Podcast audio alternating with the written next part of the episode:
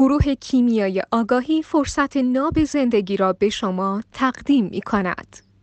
من طبق فرمایش شما این فضولی کردن و دخالت نکردن و این در مقام قهرمان ظاهر شدن رو حالا نمیگم خیلی کامل ولی تقریبا می‌تونم بگم 50 60 درصدش رو کم کردم و اصلا یه بخش آرامشم رو به دست آوردم پس بلدی آخه برخی اوقات تشخیص نمیدم که از این روش می‌تونم یا نه. خب لا یکلف الله نفسا الا وسعها. به قدر استطاعت آگاهیمون می‌تونیم بفهمیم بقیهش رو نمی‌فهمیم دقیقا یک جایی میمونم.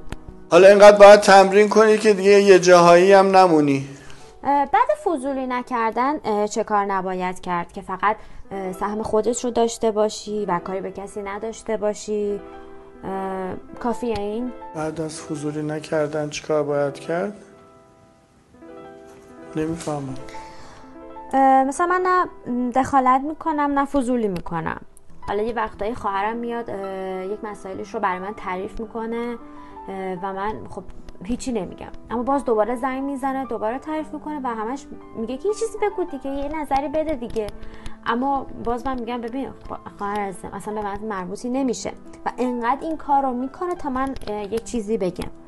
خب من واقعا نمی‌خوام اینطوری باشه. خب اون می‌خواد بکشونت تو بازی. مثل اینه که بگی یارو هی میاد جلو من صفحه شطرنج و تخت نرد و باز می‌کنه میگه بیا بازی.